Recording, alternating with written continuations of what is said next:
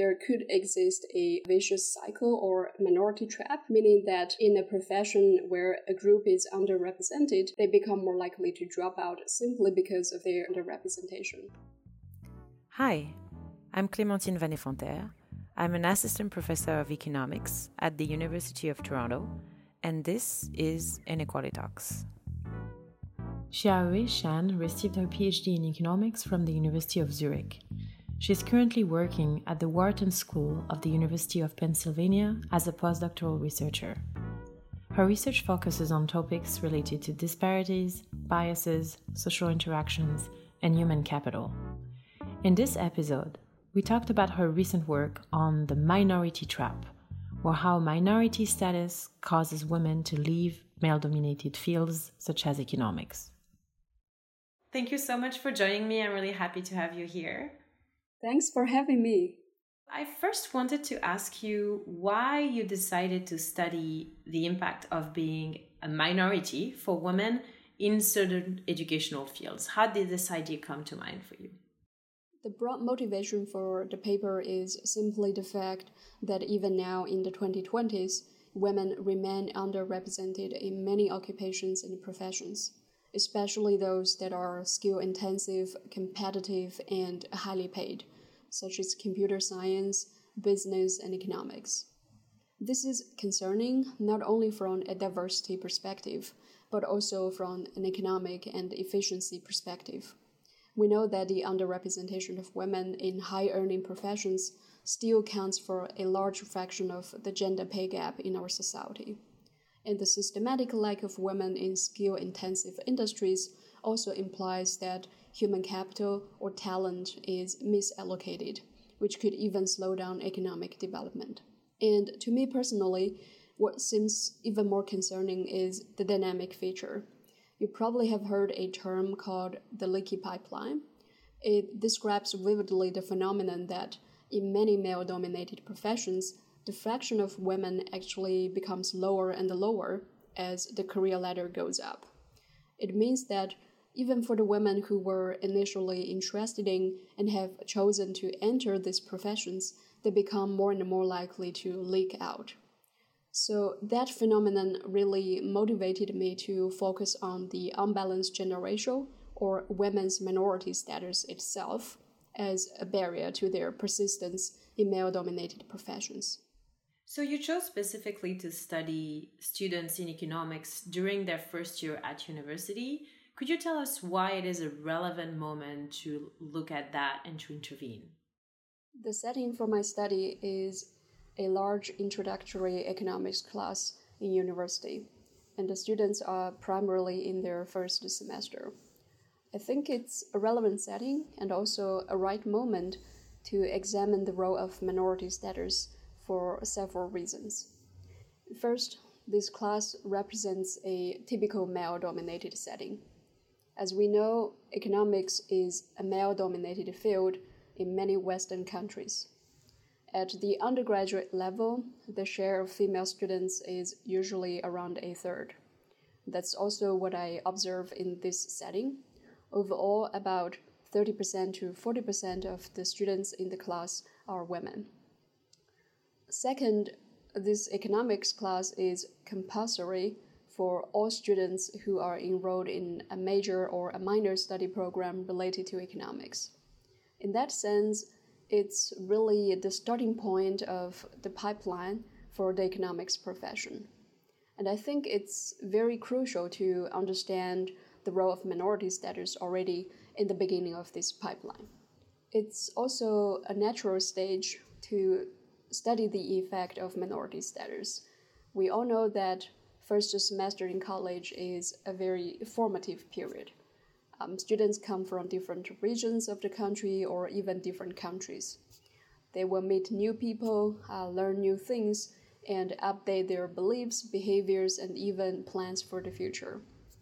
As peers are a crucial component of their social environment, it's also natural that they will get affected by their peers or their status among peers.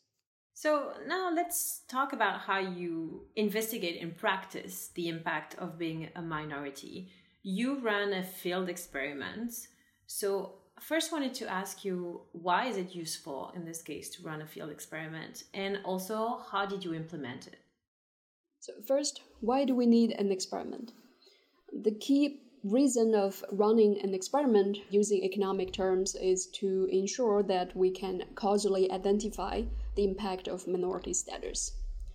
This is actually challenging empirically because in real life, our social networks are self selected and self formed.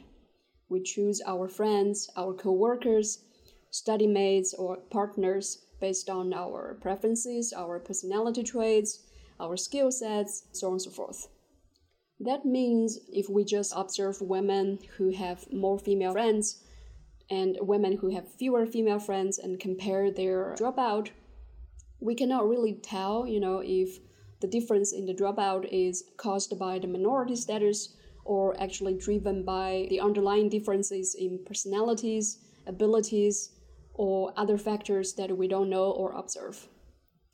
However, with an experiment, we can randomly vary you know the composition of the social network or the group so that we can safely pin down the impact of minority status on dropout or other outcomes. Then how did i actually implement the experiment? What i did very simply is that in the beginning of the semester i offered students the opportunity of having a random study group. The sign up for the groups was totally voluntary and they knew that the group assignment will be random. And then after the sign up stage, for those who have registered, I randomly put them into small groups with four people. As you can imagine, due to the random assignment, the groups vary in the gender composition. So, for example, some groups are female minority, meaning that there is only one woman and three men and some groups are gender balanced with two women and two men, while others are actually female dominated. And then by comparing women assigned to female minority groups to women assigned to other groups that are not male dominated, I can identify how minority status affects women's outcomes.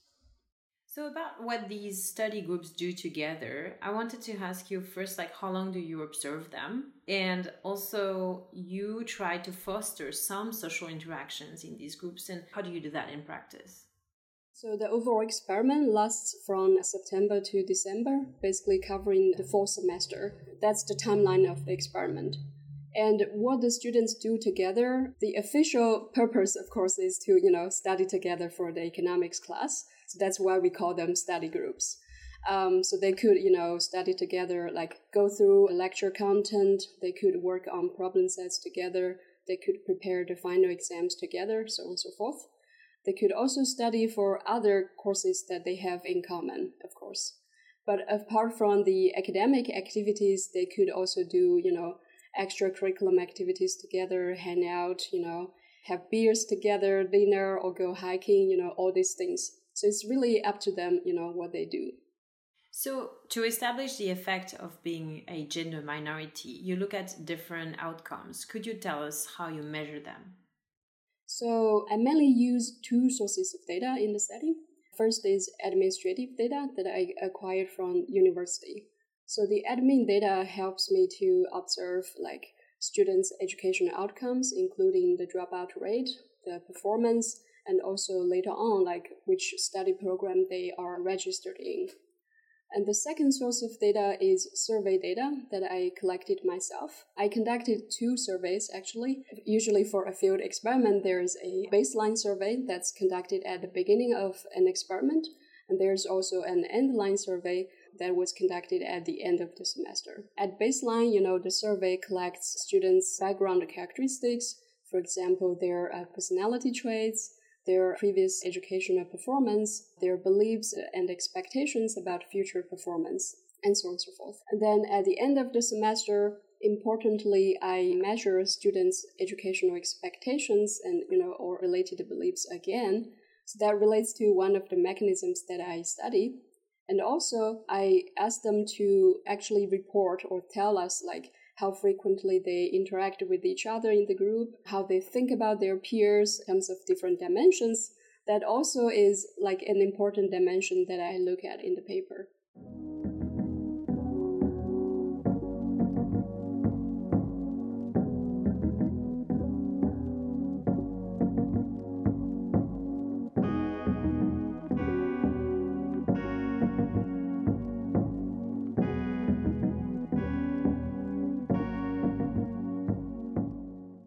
So, at the end, what happens to women who are assigned to a group where they are a gender minority in your study? So, overall, I find that women assigned to female minority groups, the groups where women are underrepresented, they become much more likely to drop out of the course. So the overall difference is about 11 percentage points. So it's a pretty large gap. Notice that, you know, this class is compulsory for their study program. So dropping the course means that they cannot continue their study program. They have to either, you know, switch their major or minor or even drop out of the university. So it's a really relevant outcome here. And do you observe potential reasons why women become marginalized and decide to drop out these measures? Like, what are the potential mechanisms behind these effects? So, in the paper, I discuss and show suggestive evidence on three potential mechanisms. The first one is the perception about women's minority status. The idea is very simply that, you know, our perception of our status in an overall social environment depends quite a bit on our immediate environment, our immediate social networks. For example, if I come to a PhD program that is like totally male dominated, like wherever I go for seminars, for lunch, I'm the only woman there, then I would perceive like a pretty strong or salient minority status of women in the field. So that's actually what I observe as well. I find that in the setting, you know, at baseline, women have similar levels of belief about the overall gender ratio of students in the class. But in the end of the semester, at the end line, women in female minority groups believe that the course is composed of fewer women, meaning that they now think the course is more male dominated. So that's a possible mechanism because, you know, this pronounced minority status could undermine women's sense of belonging to the field, could trigger like a stereotype effect, feeling that this is not something I could do or I want to do, right? So that's the first mechanism. The second mechanism relates to people's or students' self confidence or efficacy about their ability or their future achievement. So as I mentioned in the survey, both at baseline and endline, I asked students like a few questions about how they think about the future achievement in the field, including a grade for the class, the probability that they will pass all the first semester classes, and also the highest degree that they could obtain in the future. What I find is that women in female minority groups they lower their expectations much more compared to women in other groups, meaning that because of this unbalanced gender ratio, they become less confident about themselves. They are more pessimistic about future achievement. So that's a possible mechanism because naturally, you know, if I think that I cannot perform well in the field, it just doesn't make sense to, you know, stay in the field. And lastly, the third mechanism that I focus on relates to the peer to peer interactions and relationships. So we know for college students, socializing with others is really important.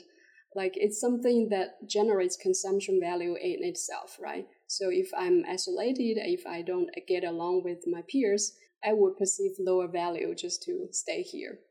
So what I find in the setting is that on average, women in female minority groups, they have lower intensity or frequency of interaction with their peers they don't do like much academic or social events as much as you know women in other groups. So that means they are socially isolated. And furthermore i find this isolation is potentially driven by men's preference rather than women's preference. What do i mean by that? I as i said like i asked them to you know report their perception or how they think about each other in the group. So i asked them like how much do you think this student is smart, helpful for your study? So I find that women in female minority groups, they are systematically evaluated lower by their peers. You know, the peers think this woman is less helpful, less smart, less fun to work with, less social, you know, just systematically lower. And interestingly, I find that minority status of men, you know, doesn't really affect women's evaluations of them So that suggests, you know, that men have a homophily or same gender preference in networking, and that could lead to women's dropout behavior. La minute technique. So, in this podcast, researchers take about one minute to explain one technical aspect of their research. And so, you are talking about the different outcomes and the different groups that you're looking at. And I wanted to ask you about what is the sort of basic intuition behind the correction for multiple hypothesis testing? Where is this problem coming from? And why do we actually correct the p values when we do look at different outcomes in different groups? The problem we are talking about is called multiple hypothesis testing it's one type of publication bias that you know researchers have become more and more aware of. The issue is basically that when you have many hypotheses or theories to test, then it's just uh, statistically you know more likely that you will find at least one or two of them that actually work. You know, so we can think of like a simple probability example. Like suppose we have two events A and B each of them has a likelihood of one half to happen or you know to hold. But overall the likelihood that you will find either of them happen is three quarters. So it's just like more likely to detect something that holds when you have many hypotheses. Now how do we deal with that? So i think in general there's like two approaches or solutions that economists have uh, come up with. The first approach is to highlight the importance of pre-registration for your experiments and for uh, your analysis. The purpose is really to, you know, to make the list of hypotheses that you test transparent in the beginning so that you're not like cherry picking, you know, to only report the thing that you find as significant results. And the second method to deal with the issue, as you said, is to implement uh, multiple hypothesis testing correction for your p-values. There's different methods to do that based on statistical rules or based on data simulation. But in essence, the purpose is just to correct for this statistical chance that you will be more likely to find, you know, something significant when you have multiple hypotheses. So now that we've seen the impact of being assigned to a group where you're a minority, the natural question is how can we make things better? And I wanted to ask what are your thoughts in terms of, you know, the next steps for, you know, designing these intervention and study groups, for instance, but also what is left on the table in terms of research in this domain? What are the next steps? I think the most direct implication of my results relates to like how we should best allocate groups in different settings we know that small groups are actually pretty common, you know, in different settings. We have study groups, we have work groups, we have joint projects, labs, you know, joint offices for PhD students. That's something I experienced as well. So a lot of these cases, common practice that I have heard of is that they try to evenly like allocate the women into different groups just to make an example, suppose now I'm like an IT firm. There's a hundred employees, you know, coming in. I want to allocate them into different work groups. Suppose it's 100 employees, 90 of them are men and 10 of them are women. How do I do? Like a common practice would be just, you know, create 10 groups and allocate 10 women evenly into these 10 groups so that each one has nine men and one woman the idea or rationale behind such a practice is to actually, you know, help women to blend in or link in, you know, to such a male typed culture. But actually, what my results suggest that it is perhaps the worst you can do because you actually expose all the women to a pretty salient minority status. It could undermine their sense of belonging, it could make them less confident about themselves, or even just kick them out eventually. So what we should do instead is simply, you know, we should create more gender balance groups, put women into groups where they have more female peers and co-workers instead of, you know, evenly spread them out. So, so that's the most direct implication.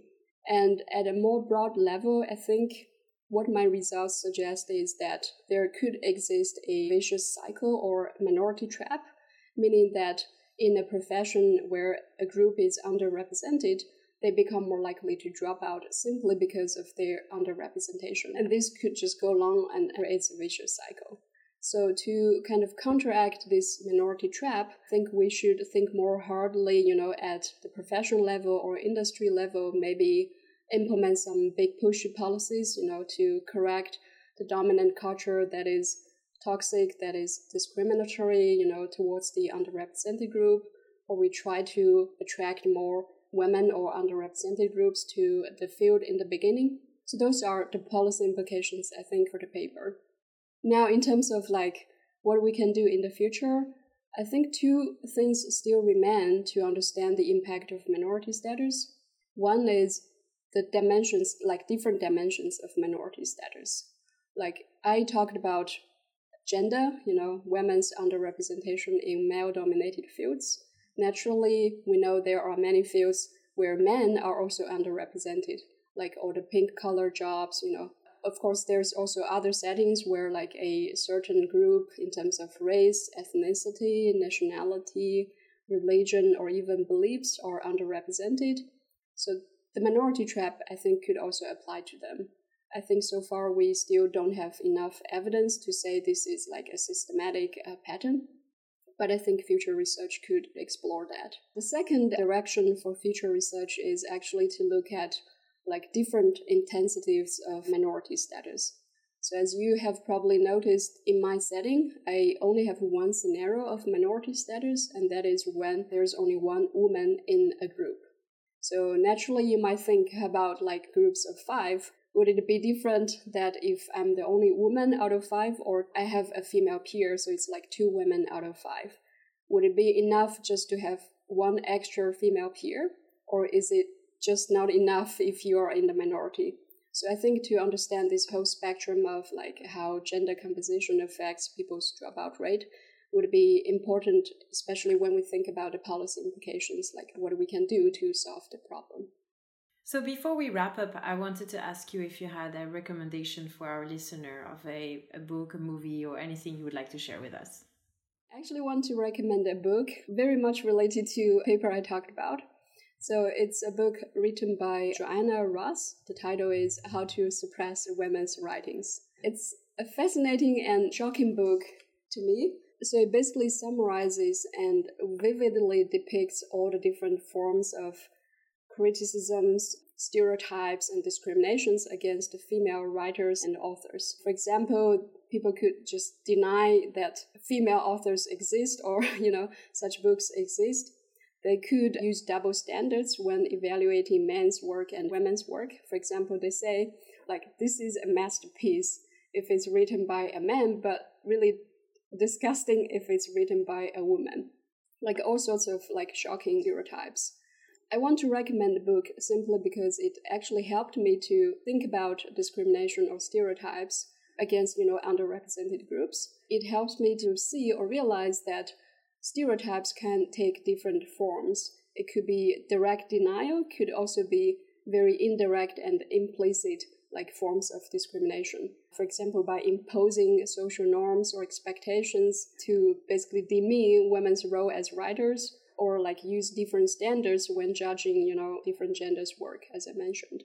I also have some ongoing work showing that discrimination can show up in very subtle and unexpected ways that we may not even notice in you know a usual way finally i also just want to like add you know i think like as i mentioned these like obstacles and the dilemmas faced by women in male dominated fields are not only restricted to them it could also apply to other underrepresented groups anyone who wants to do something that's out of the box that's not typical of their group all of us should care about this issue and, and think hard about how we should solve them Thank you so much, Yao, for sharing this and for talking about your research with me. That was great. Thank you so much for having me. It's a pleasure. This was Inequality Talks, a podcast recorded by Clémentine Van Effenterre in Toronto. I want to thank Clémentine Benoit for editing this episode. Music is by The Count. Thanks for listening and stay tuned for the next episode.